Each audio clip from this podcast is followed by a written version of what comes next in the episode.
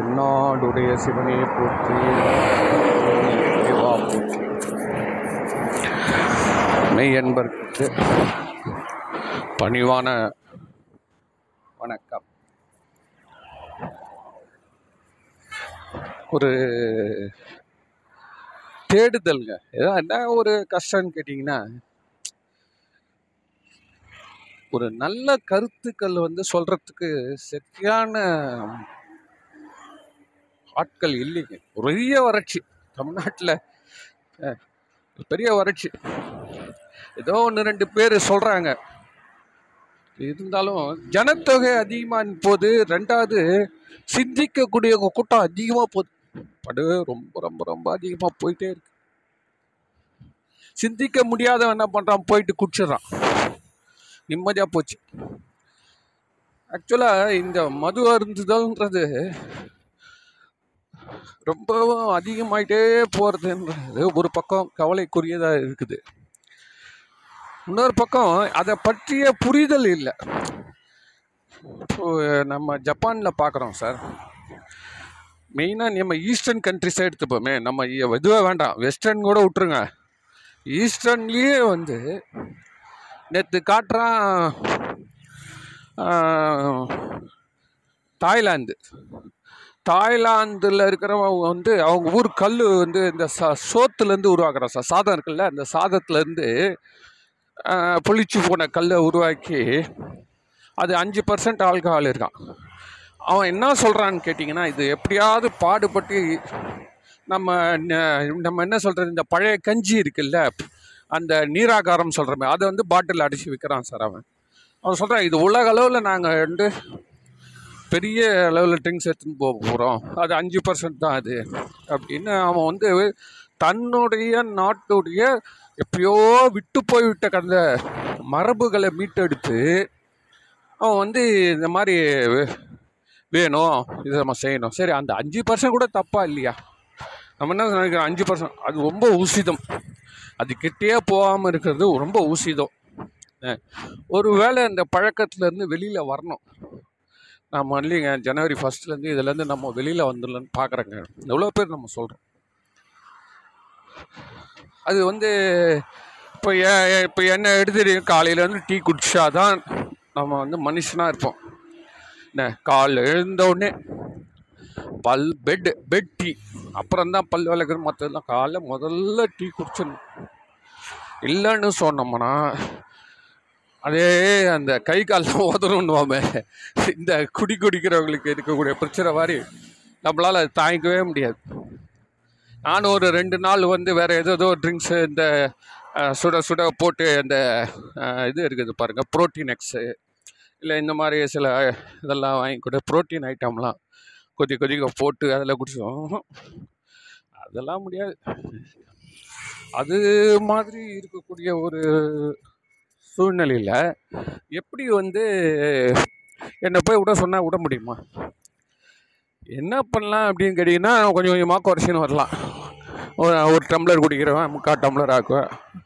அதுக்கப்புறம் வந்து பக்கத்துலேயே வச்சுப்பேன். குடிக்கிறோமோ இல்லை, அது பக்கத்தில் இருக்கும். வேணுன்னா நான் குடிப்பேன். பாரு மனசே, இதை பார்த்துக்கோ, நல்லா பார்த்துக்கோ, உன்னை ஒன்றும் நான் எந்த கஷ்டமும் உனக்கு நான் கொடுத்துருந்தேன். ஸோ இப்படி இப்படியா குறைச்சிட்டே கால் டம்ளரை அப்படியே கொண்டாடலாம். அது ஒரு பக்கம். இல்லைன்னு சொன்னால் டாக்டர் சொல்லிட்டானா உடனே விட்டுரும்.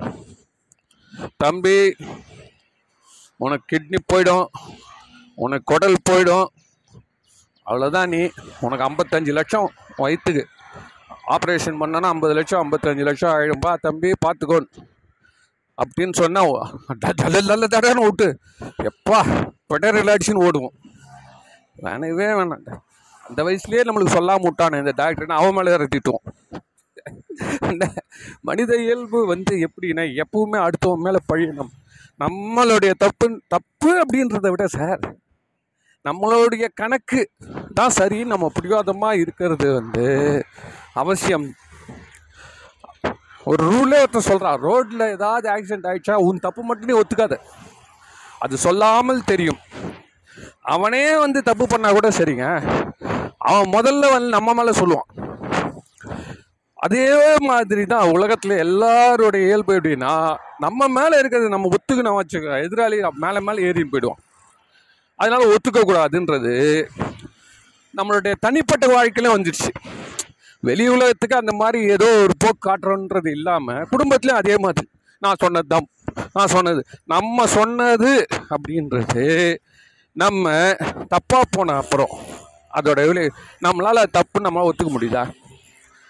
நம்ம என்ன சொல்லுவோம், என்ன நம்ம பார்க்காதா, ஏதோ இந்த வாட்டி அவன் யோகா அவன் நேரங்க அப்படின்னு நம்ம சொல்லிட்டு போய்டும். அவன் செஞ்சது கரெக்டாக இருக்கிற பட்சத்தில் ஒன்றும் இல்லை சார், ஃபாரினில் பொண்ணை கட்டி கொடுக்குறான் சார், நேற்று கூட ஒருத்தர் பேசிக்கிறான், ஃபாரின் பொண்ணு கட்டியாக கொடுக்குற என்கிட்ட கேட்டுருக்கூடாது. ஐயோ, நான்லாம் என் பையனுக்கு நினச்சிருந்தா எப்பயோ அனுப்பிச்சிருப்பேன், என் பொண்ணு அங்கேருந்து எடுத்துருப்பேன், இல்லை என் பொண்ணு அனுப்பிச்சிருப்பேன். இந்த பிஸ்னஸே வேணாங்க, நம்ம கலாச்சாரம் தாங்கன்னுவான். புரியுதா? அதே மாதிரி இவன் மற்றவனை வந்து குறை சொல்லிட்டு தனக்கே அப்படி ஒரு சூழ்நிலை வரப்போ என்ன பண்ணுவான், அதை எப்படி ஒத்துப்பான் அவன் மனசளவில்? இதை எப்படி ஒத்துக்கணும்? பொண்ணு விரும்பிட்டா, பையன் ஃபாரினில் இருக்கான், வேறு வழி இல்லை, நீ கொடுத்து தான் ஆகணும். அப்போ உன்னால் வந்து அதை ஒத்துக்க முடியுதா? ஸோ நம்மளுடைய கணக்கு, நம்மளுடைய எண்ணங்கள் எப்போ தவறுன்னு வருதப்போ நம்ம அதை வந்து அக்செப்ட் பண்ணால் நம்மளால் தாங்கிக்க முடியாதுன்ற சுச்சுவேஷன். அதை எப்படி அக்செப்ட் பண்ணணும்னு ஒரு வழி. அதுக்கு என்ன வழின்னா, ஃபஸ்ட்டு நம்மளே நம் நம்ம கேட்டு வரல, அது முதல்ல புரிஞ்சுக்கணும். இந்த உடம்பு, இந்த மனசு, இது ரெண்டும் நம்ம கேட்டு வரல, எவனோ கொடுத்தான் எவனோ கொடுத்தாயா அதுக்கு நான் ஏன் ரெஸ்பான்? உனக்கு ஒரு வாட்டர் மிஷினை கொடுத்துட்டு இதுக்கு டிரைவருக்கு நீ தான் பொறுப்புன்னு சொன்னால் என்ன, டிரைவர் என்ன திட்டுவான்? சார் ஒரு ட்ரை ப்ரைவேட் வண்டி சார், ஆம்னி பஸ்ஸு, டிரைவர்கிட்ட கொடுத்துட்டாங்க, எல்லாருக்கும் மூவாயிரம் ரெண்டாயிரம் டிக்கெட் வாங்கி வச்சுட்டு வண்டி சரியா இல்லைன்னா டிரைவர் மேலே போய் பாஞ்சா, ஓ நான் ஏன் நீ மாட்டு வண்டி மாதிரி ஓட்டி போகிறேன் இப்படி தான் திட்டுவான். ஆனால் அந்த டிரைவர் வந்து ஆமாம் ஆமாம் ஆமாம் என் மேலே தப்பு என் மேலே தப்பு என்ன இந்த மாதிரி வண்டி இந்த மாதிரி ஆமாம் கியர் சரியாக விழலை, பிரேக் சரியாக பிடிக்கல, ஜா ஷாக் அப்சர்வர் சரியா இல்லை, ஏசி ஓடல, லைட் எரியல, ஏதாவது ஒன்று நினச்சி நினச்சி அவன் அழுவானா? திடீர்னு ஒரு பள்ளத்தில் விட்டு எடுக்கிறான், சார் லைட் வெளிச்சம் இல்லை சார், உடனே அவன் வந்து ஐயோ நான் அவன் மண்டையில் அடிச்சுன்னு ஓன்னு சச்சா. அதை இந்த மாதிரி எம்மால தப்பு கிடையாதுங்க, இல்லை எம்மால தான் தப்புன்னு நினச்சின்னு அழுவானா? நம்ம வந்து நம்ம தான் வண்டி சரியாக ஓட்டலைங்க சே அப்படின்னு அவன் என்ன நினைப்பான்? முதலாளி குத்து வண்டி, ஓ அங்கே பேசியா, வடிவேல் சொல்லாத நான் இங்கே பேசிகிட்டு இருக்கேன் அப்படின்வான். அதே மாதிரி நான் என்ன சொல்லுவேன், டேய் எந்த தப்பு நடந்தாலும் நம்ம இந்த உடம்பை கைவிட்டுடணும், நீ அனுபவிச்சுக்கோ, ஏ மனசை நீ அனுபவிச்சுக்கோ. ஏன் நானாக கேட்டேன், கடவுள் இப்படி குத்து வச்சுக்கிறான். ஸோ நம்ம ஓனர்ஷிப் வந்து எதுக்கு என்றால்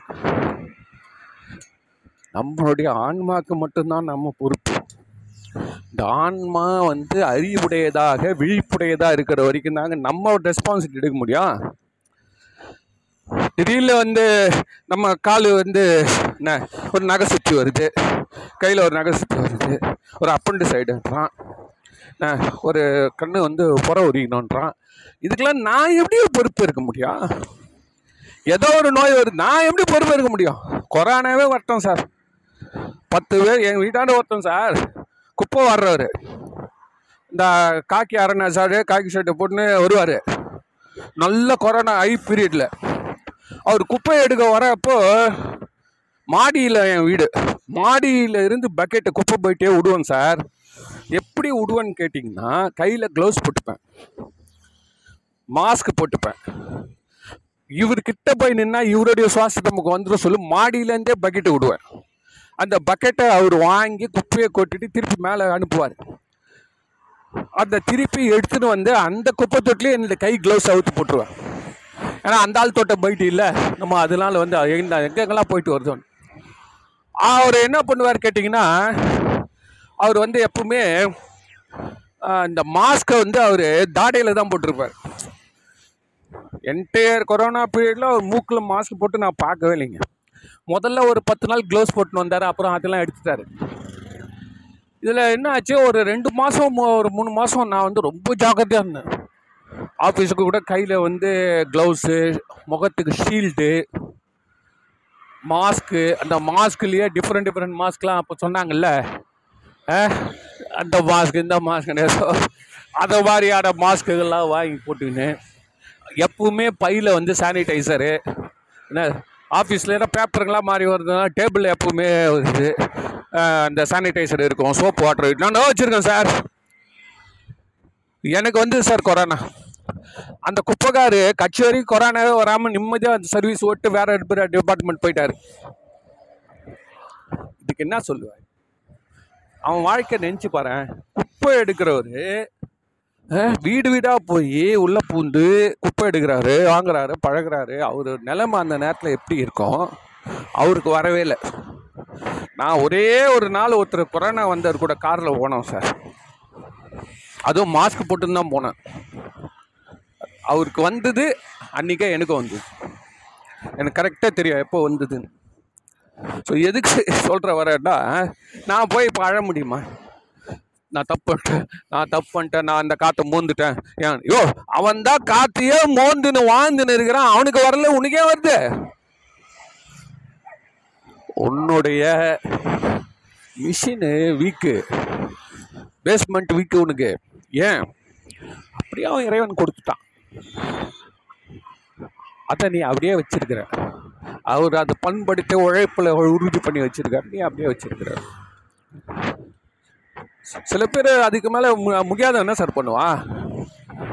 எல்லாராலுமே இறைவன் கொடுத்த உடம்பை வந்து எல்லாரும் ஃபிட்னஸாக வச்சுக்க முடியுமா? ஏன் சார் கங்குலிக்கு ஹார்ட் அட்டாக் வந்ததுன்னா என்ன சார் சொல்ல முடியும்?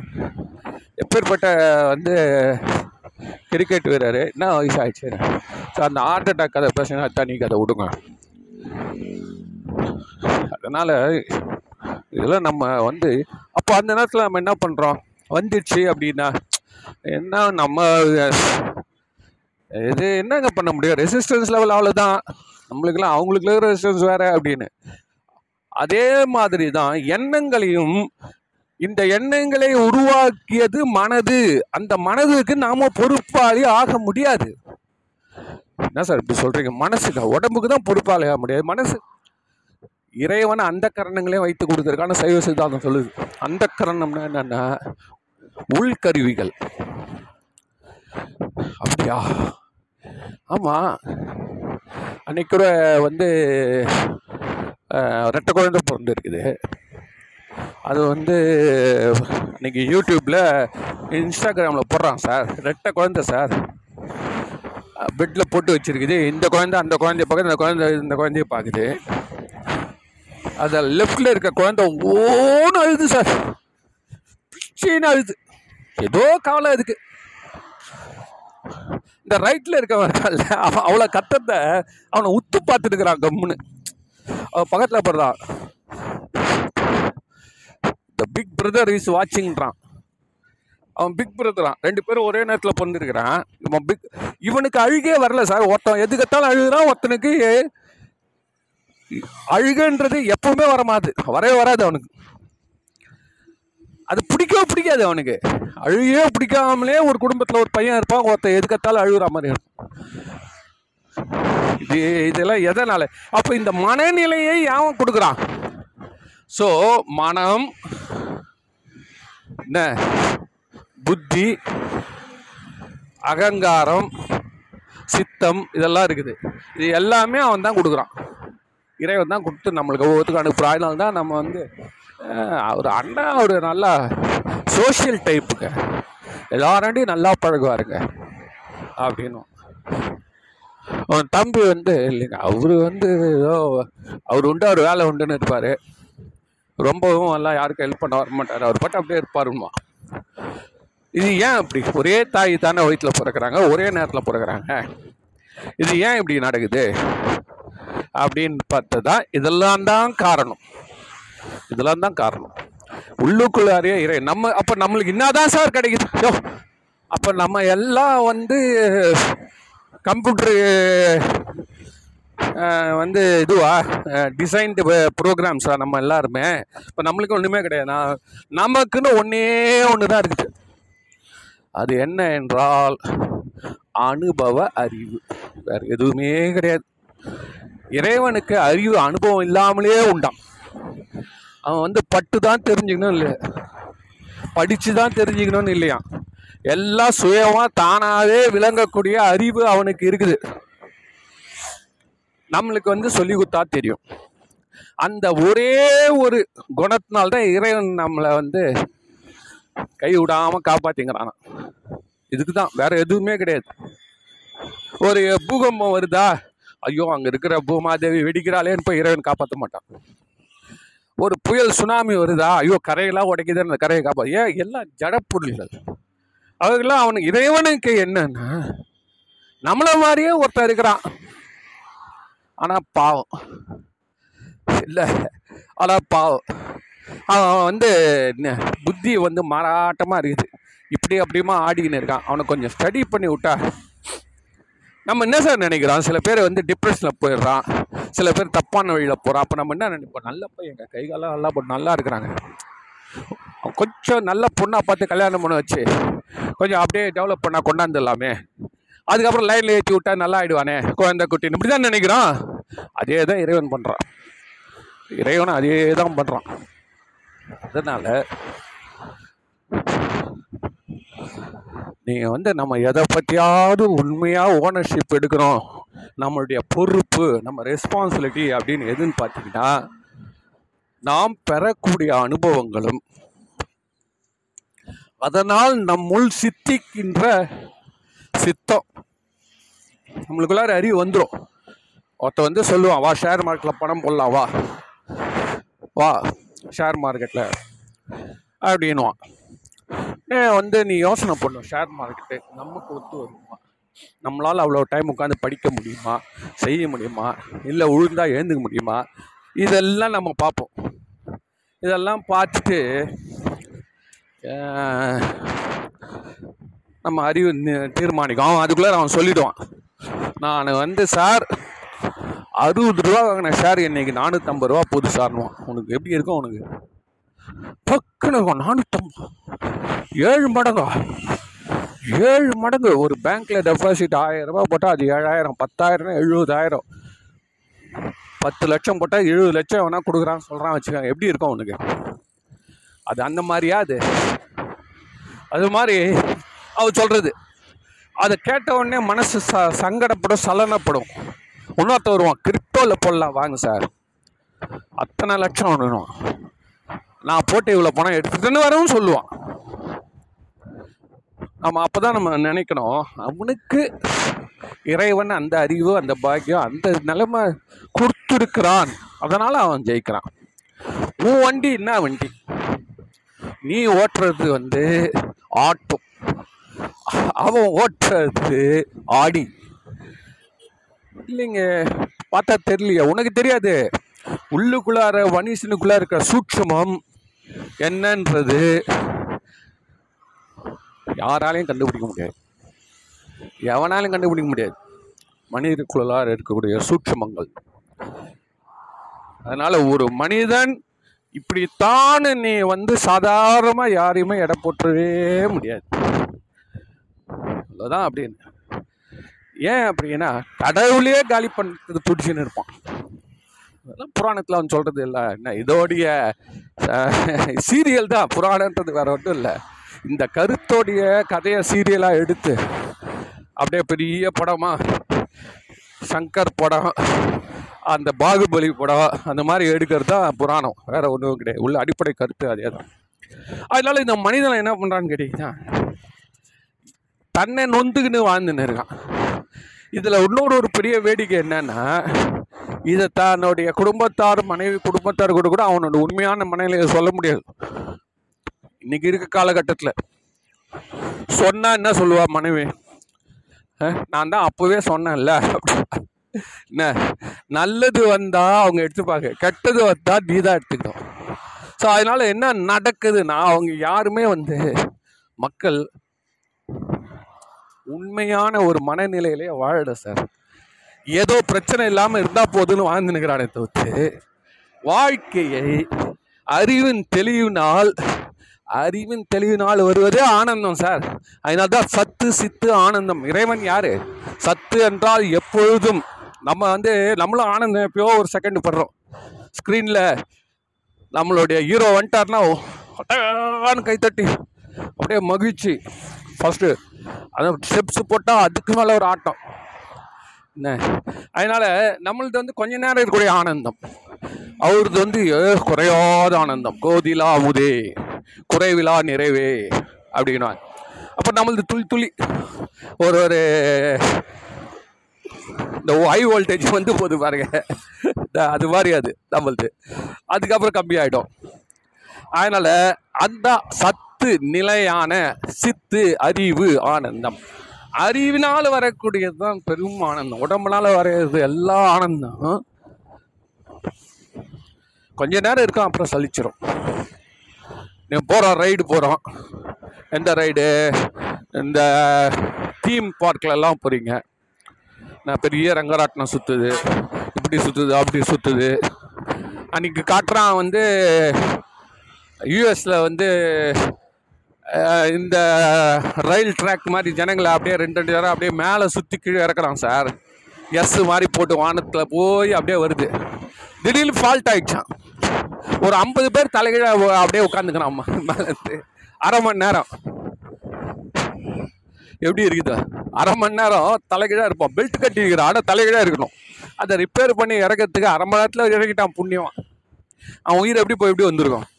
ஸோ நம்மள்ட்ட எல்லாமே வந்து அந்த அதே அது எதுக்கு சொல்ல வரேன்னா, அதே மாதிரி அந்த ரங்கராட்டினத்தில் ஆடுவதே இன்பம். காலையில் சாயந்தரம் ஆட முடியுமா முடியுமா நம்மளால்? பா போதுண்டா, இறக்கிறா சாமி அப்படின்னு திருப்பி போது ஆ வேணாங்க முடியாதுங்க. அப்போ உன் ஆட்டம் எவ்வளோ? அவ்வளோதான். உன் பாத்திரம் அவ்வளோதான். ஆனால் அறிவினால் வருவது வந்து எப்பொழுதும் நிலையாக நிற்கும். அதை வெளியிலேயே அவங்க காட்டிக்க மாட்டாங்க. சித்தர்கள்லாம் அதுதான். ஞானிகள், சித்தர்கள், முனிவர்கள்லாம் ஏன் அப்படி இருக்கிறான்? என் கிட்ட வந்துடாது, டிஸ்டர்ப் பண்ணிடாது, நான் நிறைய கூடமாக இருந்துன்னுக்கிறேன் போய்டு. அதனால்தான் பொம்பு வச்சு அடிக்கிறது, தொத்துறது. ஏன்னா நீ வர்றது எல்லாம் எதுக்கு வர? எல்லாம் நீ வந்து மன ஊசலோடு வருகிற, மன வந்து சஞ்சலத்தோடு தான் வரீங்க. மனசில் எப்பொழுதும் ஏன் அப்போ அந்த குரங்கு இங்கே நாங்கள் தாவற மாதிரி ஆட்டி விட்டது யாருன்னா மேலகரம் ஆட்டி விட்டான் சார். இந்த கடிகாரத்துக்கு சாவி குத்து கீழே வச்சு அமிச்சிட்டா மாதிரி அது டங்கு டங்கு டங்கு டங்குன்னு ஓடி நிற்குது. அதில் தான் நம்ம எல்லாம் என்ன பண்ணுறோம், இந்த மனசை அடக்கிறதுக்காக. மனைவி ஆண்டை போய் பேச முடியுமா? ஐயோ ஐயோ ஐயோ அப்பா அப்பா அப்பா அப்பா இந்த இருபது நூற்றாண்டா இந்த பெண்கள் எவ்வளோ எவ்வளோ கஷ்டப்பட்டாங்கோ. கண்ணெதிரில் கணவனை வந்து ரெண்டு மனைவி மூணு மனைவி வச்சுருப்பான். அன்னைக்கு கூட சொல்கிறான், இந்து சமு இந்து சமுதாயத்தில் பல மனைவிகள் வைத்திருப்பது யாரும் தடுக்கவில்லை. ஆண்களுக்கு நம்ம மற்ற மதத்தெலாம் கேள்வி பண்ணுறோமே, நம்மள சட்டமே கிடையாதான். ராஜாக்கள்லாம் எவ்வளோ வச்சுருப்பான், பணக்காரனா வசதி இருந்தால் வச்சுக்கோ, ஒத்தனா இருந்தால் நான் வந்து நல்லது. ஏன்னு கேட்டால் உருப்படியாக ஊர் போய் சேருவேன் நீ. அதனால் அது முடியாதனுக்கு சொன்ன பாடம் அது. தம்பி நீ வந்து ஒருத்தனுக்கு ஒருத்தனாக இருந்துக்கங்க. ஆனால் இந்துவோடைய அரசாங்கத்தில் இந்துக்களுடையது நான் அன்றைக்கி படித்து பார்த்தேன். இந்துக்கள் சட்டம் என்ன சொல்லுது, கிறிஸ்துவ சட்டம் என்ன சொல்லுது, முஸ்லீம் சட்டம் என்ன சொல்லுது அப்படின்னு பார்க்குறப்போ இங்கே கூட ஒன்றும் அந்த மாதிரிலாம் அப்புறம் தான் கொண்டாந்தாங்களாம். ஆதியிலலாம் அது வந்து முதல்ல கிடையாது. இப்போது ஒரு நூறு வருஷம் முன்னாடி தான் இது கொண்டே கொண்டே கொண்டாந்துருக்காங்க. இந்து சட்டப்படி ஒரு குடும்பத்தில் ஒரு மனைவிக்கு தான் அந்த சொத்துக்கள்லாம் போய் சேரணும். ரெண்டாவது மனைவி மனைவிக்கெல்லாம் கிடையாது. ஒன்லி லீகல் ஒய்ஃபும் ஒன்று தான் என்ன. அது வந்து ஈவன் கிறிஸ்டியானிட்டிக்கும் அதே தானே.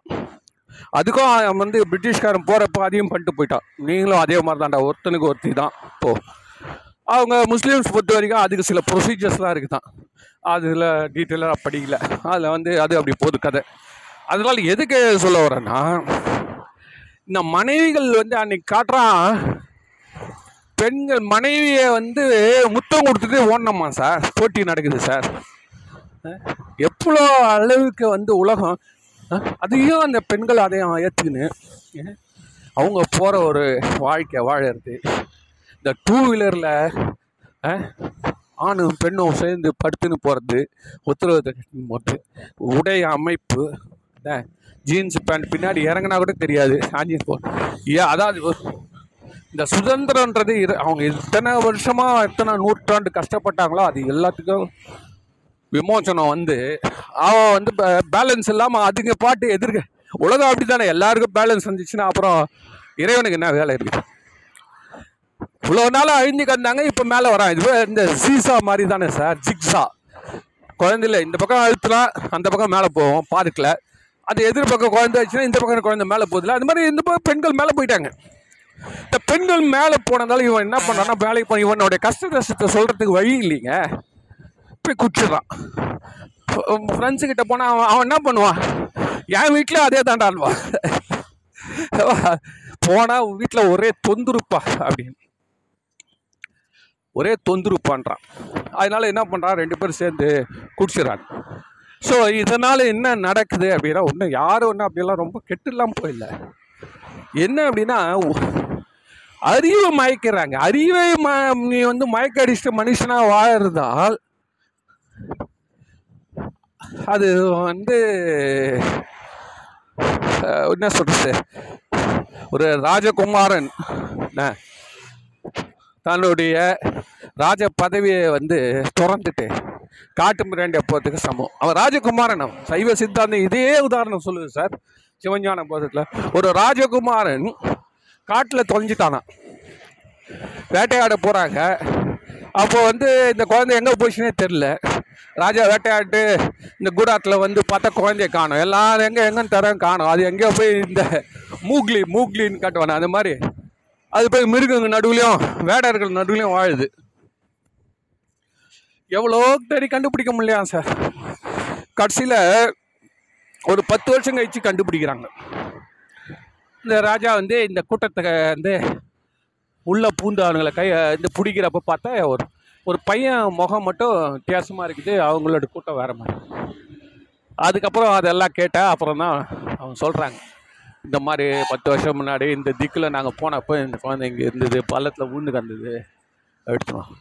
உடனே அந்த பையனுக்கு ராஜா வந்து எடுத்து சொல்கிறாராம், அப்பா நீ வந்து ராஜா கொஞ்சம் நாட்டை ஆள வேண்டியவன், நீ இந்த மாதிரி மிருகங்களை அடித்து தின்னுட்டு இதை மாதிரி குடி குடிச்சிக்கிட்டு இது மாதிரி ஒரு சூழ்நிலையில் வாழ வேண்டியதில்லை. நீ வந்து பத்து லட்சம் பேர் காப்பாற்றி உன்னை மட்டும்லாம் தொழ வேண்டிய நிலையில் நீ வீற்றிருக்க வேண்டியவன்.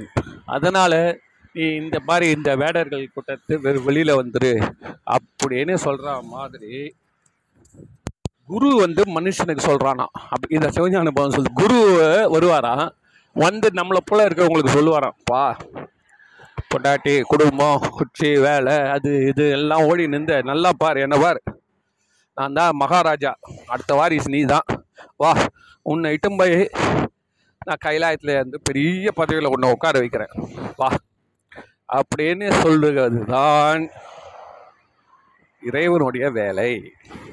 இறைவன் நம்மளை கருணை கொண்டு மனம் திருந்திய மைந்தம் சொல்லுவான், அது கிடையாது, மனம் திருத்திய மைந்தன். மனம் திருந்திய மைந்தனா அவனே திருந்தி வர்றது. பை த டைம் ரொம்ப நேரம் ஓடிட்டோம் லைஃப்பில். ஆனால் குரு எப்போ வருவார்தா, சரி எங்க குருன்னா எங்கே, திருவண்ணாமலை போனால் இருப்பாங்களா, காசி போனால் இருப்பாங்களா, ராமேஸ்வரம் போனால், குரு எங்கே? எந்த குருவை நான் நம்புறது, எவனை நம்புறது? இந்த குரு என்பது நமக்கு ஏற்படக்கூடிய ஒரு அனுபவமாக கூட இருக்கலாம் சார். ஏன்னு கேட்டால் நம்ம உள்ளே இறைவன் இருக்கா.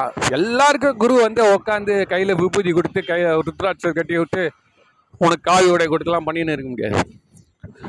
சில எல்லாரும் சில பேருக்கெல்லாம் கற்பூரமாக இருப்பான்ல அந்த நிலையில். அதனால் அந்த ஒரு கருத்து, இப்போ நான் பேசுகிறேன்ல சார், இதில் ஒரு கருத்து ஒருத்தனுக்கு பதிஞ்சுது வச்சுக்கோங்களேன், அவ்வளோதான் சார், அவன் வந்து ராஜ வாழ்க்கை ராஜ பாட்டையில் போக ஆரம்பிச்சிடுவான். இந்த கருத்துக்காகவே அலைஞ்சிருக்கோம் சார், பல ஆண்டுகள் நான் அலைஞ்சிருக்கேன். ஒருத்தர் ஒரு கருத்து சொல்லி நம்மளை தூக்கி விட மாட்டாரா, ஒருத்தனை ஒரு கருத்து சொல்லி நம்மளை தூக்கி விட மாட்டாரா?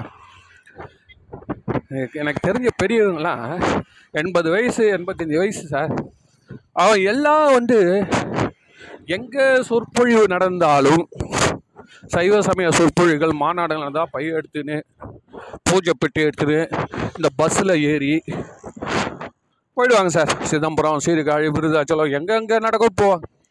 அப்போ அவரை பார்த்து கேட்டேன், எதுக்குங்க இந்த வயசில் இவ்வளோ வயசாகிடுச்சு இன்னும் எதுக்கு நீங்கள் இப்படி அலையிறீங்க, எனக்கு வேறு என்ன நாங்கள் கேட்க போகிறோம் அவர் சொல்கிறார், வேறு எதுவும் இல்லை, எங்கள் மனமாக அடங்குவதற்கு அங்கே போகிற மனம் நல்லா இருக்கு, ஆனால் ஒரு அனுபவம் ஒரே ஒரு அனுபவம் எங்களுக்கு கிடைக்கணும்.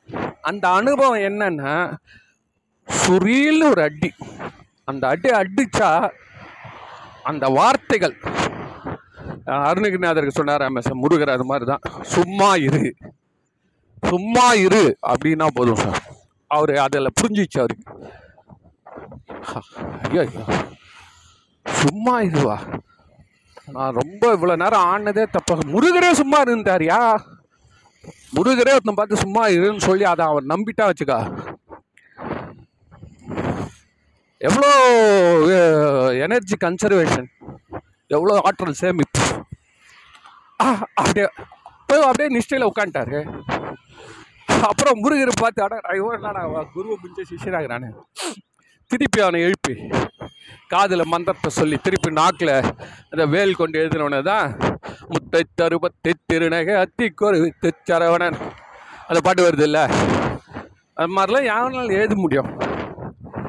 ஏன் இன்னொருத்த பிறந்து வந்தால் தான் எழுத முடியும். முருகரே நினச்சா முருகர்னா என்ன சார், அந்த மேலேயோ நம்ம பிரபஞ்சத்தை சூழ்ந்திருக்கக்கூடிய அந்த அறிவின் அந்த தமிழ் அறிவின் உண்மையான ஃப்ரீக்குவென்சி அவன் டச் பண்ணுறான்னா அவனுக்கு தான் அது வரும்.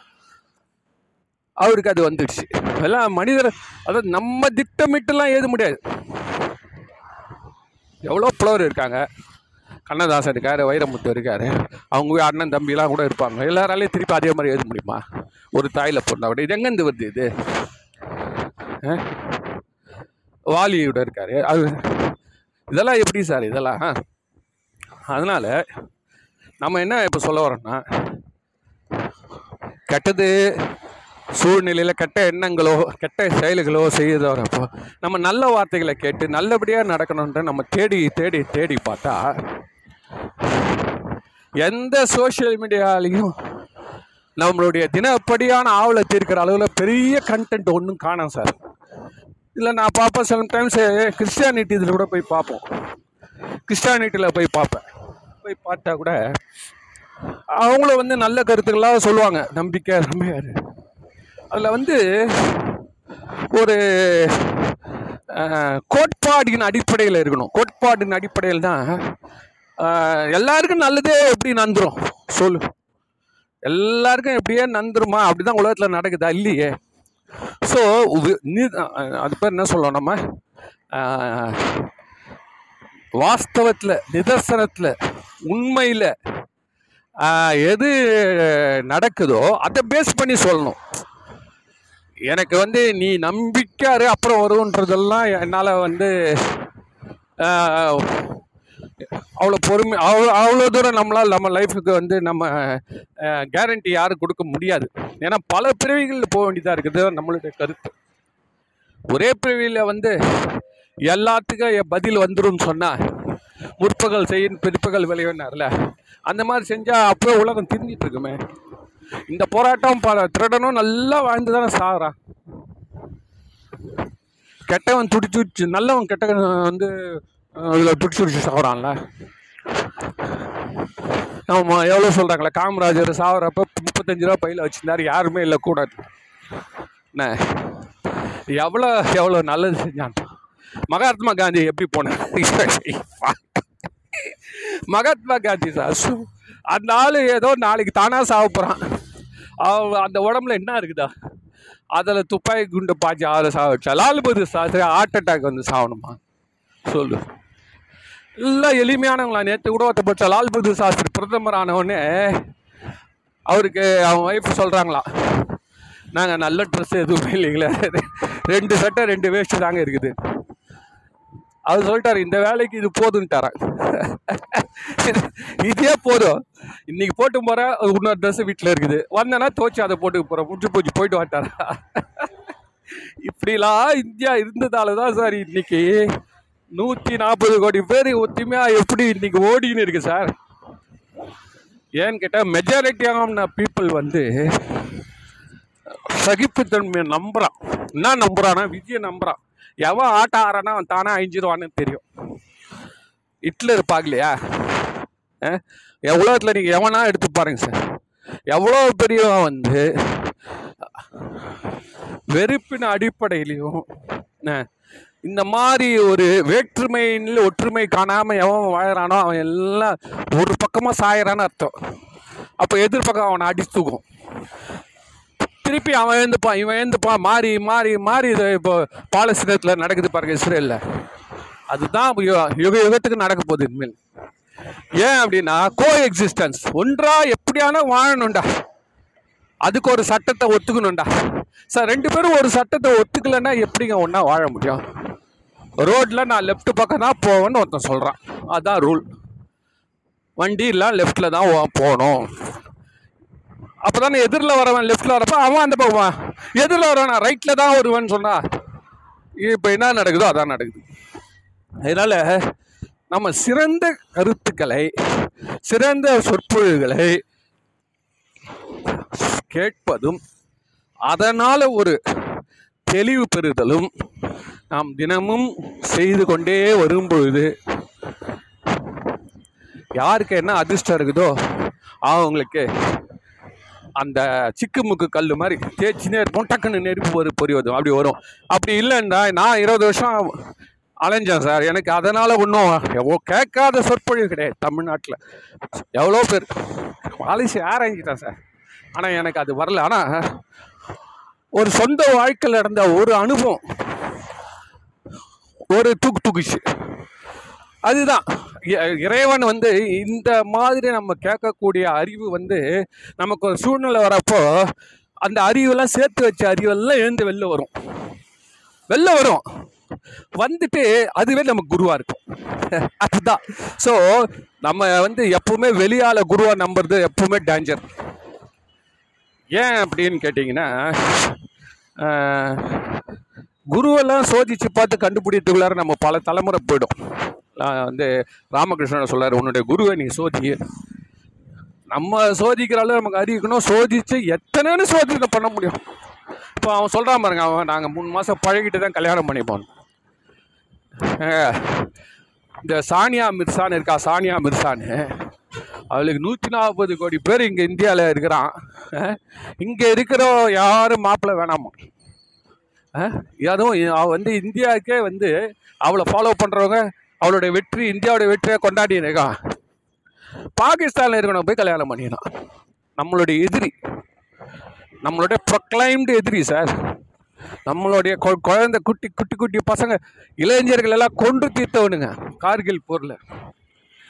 அவன் அந்த மனசில் அந்த வெறுப்பே இல்லையா? அவளுக்கு சுகந்தானே அவளுக்கு கண்ணில் தெரியுது. அவளுக்கு ஏங்க எப்படி அது வந்து நம்மளால் அதை ஜீர்ணிக்க முடியும்? நீ என்ன தான் நீ வந்து அவர் நல்லவனாக இருக்கட்டும் எதுவாக இருக்கட்டும் சரி, அப்படி வந்தவனை இங்கெல்லாம் இட்டுன்னு வந்தியா இங்கெல்லாம் இட்டுன்னு வந்தியா சரி, அப்படி கல்யாணம் ஆகிடுச்சு சரிப்பா அவனுக்கு இங்கே எட்டாந்து வச்சுக்கோ, நம்ம ரெண்டு பேரும் சேர்ந்து இந்த நாட்டுக்கு நல்லது பண்ணுவோம், இங்கேயே நம்மகிட்ட வந்து டென்னிஸ் கிளப் வைப்போம், பசங்களாம் சொல்லி கொடுப்போம், நம்ம வயசாகி போனால் என்ன பண்ண போகிறோம், எவ்வளோ நாள் டென்னிஸ் ஆடுவேன். அவன் ஏற்கனவே கல்யாணம் ஆனவன் இவன் ரெண்டாவது இப்போ மூணாவது பண்ணின்னு இவளை டைவர்ஸ் பண்ணிட்டான். அல்ல இவா அவனை டைவர்ஸ் பண்ணிட்டான், முடிஞ்சு போச்சு. இப்போ அடுத்தது மாப்பிள்ளை இங்கே யாருன்னா தேடுவா. இதுதான் சார், இந்த மாதிரி தான் வந்து மனம் அடங்காது. மனம் வந்து இது எல்லாத்துலேயும் போயிட்டு மனம் அடங்காத ஒரு சூழ்நிலை. ஸோ இதான் நம்ம என்ன இதெல்லாம் சொல்ல வரோம்னா, யாரையுமே நம்ம லீடர்ஷிப்பாக ஒர்ஷிப் பண்ணுறோம் இல்லையா? நம்ம யாரை லீடர்ஷிப்பாக நம்ம ஒர்ஷிப் பண்ணுறோம், ஒரு ஸ்போர்ட்ஸ் மேனாக இருக்கட்டும், ஒரு குருவாக இருக்கட்டும், எல்லோரும் நல்லவனோ கெட்டவனோ அது நமக்கு வீக்னஸ் தான். யாரை நீ சார்ந்து வந்தாலும் உனக்கு ஒரு வீக்னஸ். இதை பற்றி அப்புறம் பேசுகிறேன். நன்றி, வணக்கம்.